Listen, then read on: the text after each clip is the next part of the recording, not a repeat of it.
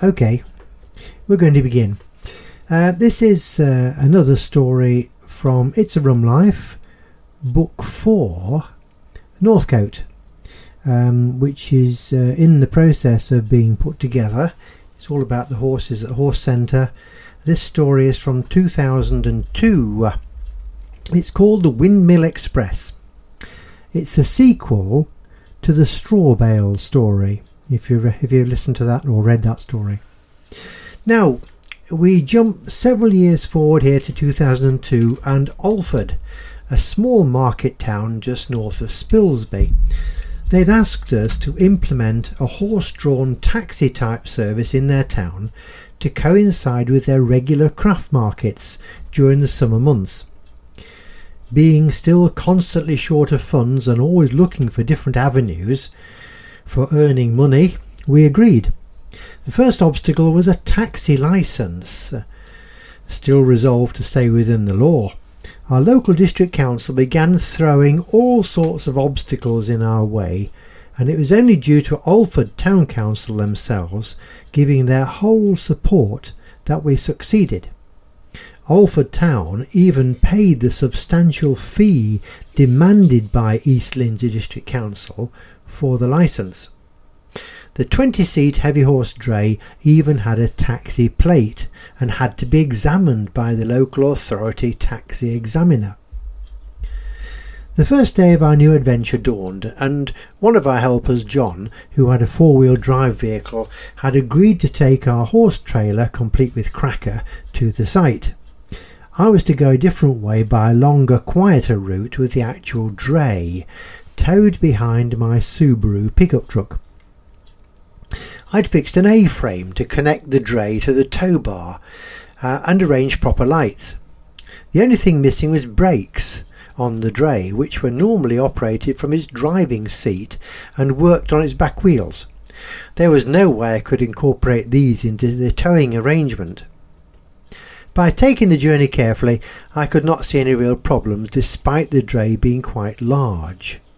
But no one would travel with me. Everything was going to plan until entering Alford, and I stopped on a junction just opposite the church in the town centre. It was a bank holiday, and the traffic nose to tail on this main route to the coastal resorts. I waited my turn and manoeuvred slowly into the traffic flow, but unbeknown to me, the A frame had become dislodged from one end of the turntable at the front of the dray behind me. A small cotter pin had twisted on its shaft and managed to spring out of place. The shaft had moved sideways and only one end remained located on the dray drawbar. As I moved forward to the left, the dray followed to begin with. I could sense nothing untoward, but as I then turned to the right on the next bend, the dray continued straight on. And even though it was only travelling very, very slowly, it managed to mount and travel across the pavement and lodge itself in the front window of the local art gallery pushing the adjacent brickwork back by several inches. By this time the A-frame was shaped like a U, and the whole scene was covered in shattered Georgian bow window frame and what seemed like all the glass from every window in the area.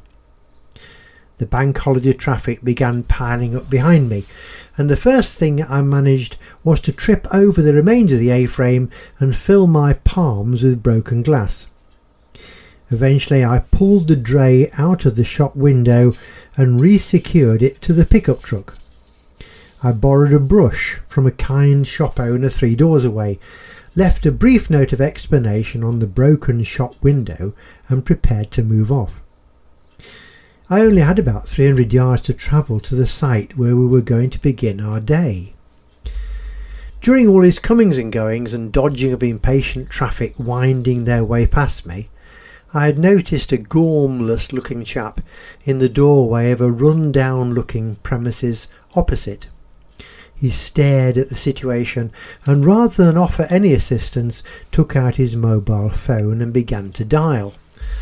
I think I knew who he was dialing too. John was already on site and wondering where I had got to. After enlightening him as to the hazards in the street of Alford, I dispatched him to the local windmill to try and locate a mobile welding technician.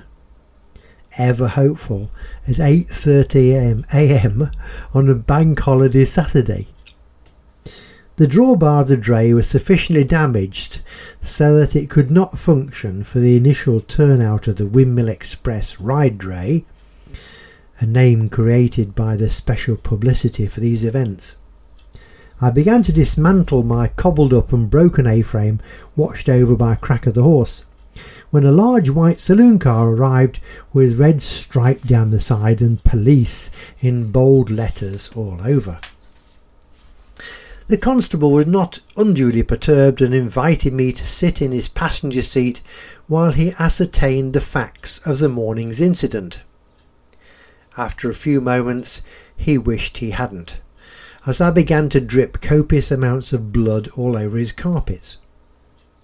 It's a small world. He raised, his eyebrows at the mention of Windmill Express and had to explain that it was only a name and what it was all about.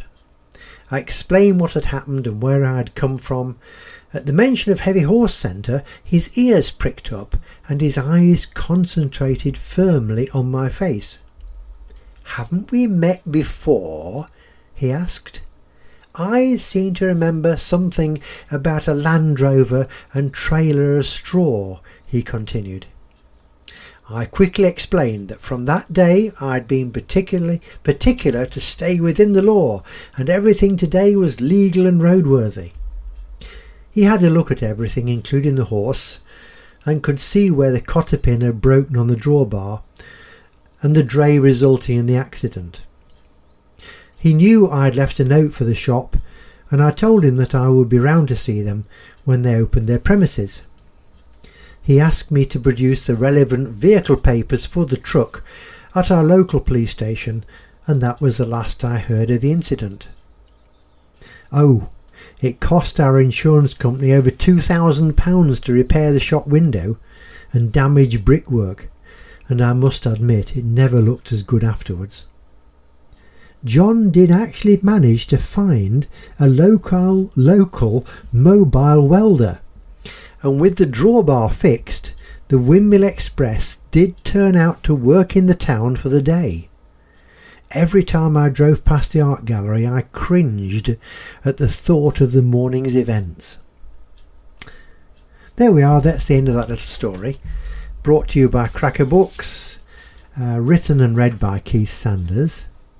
Uh, you'll find more information and short stories to read on Keith Sanders is the storyman.wordpress.com.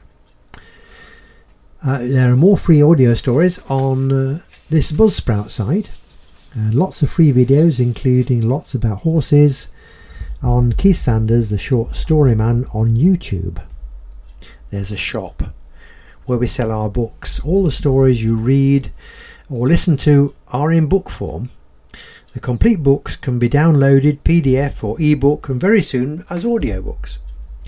The site is Richard Keith Sanders sells S-E-L-Z dot com. Ah, by the way, the books aren't expensive at all. Thank you for listening.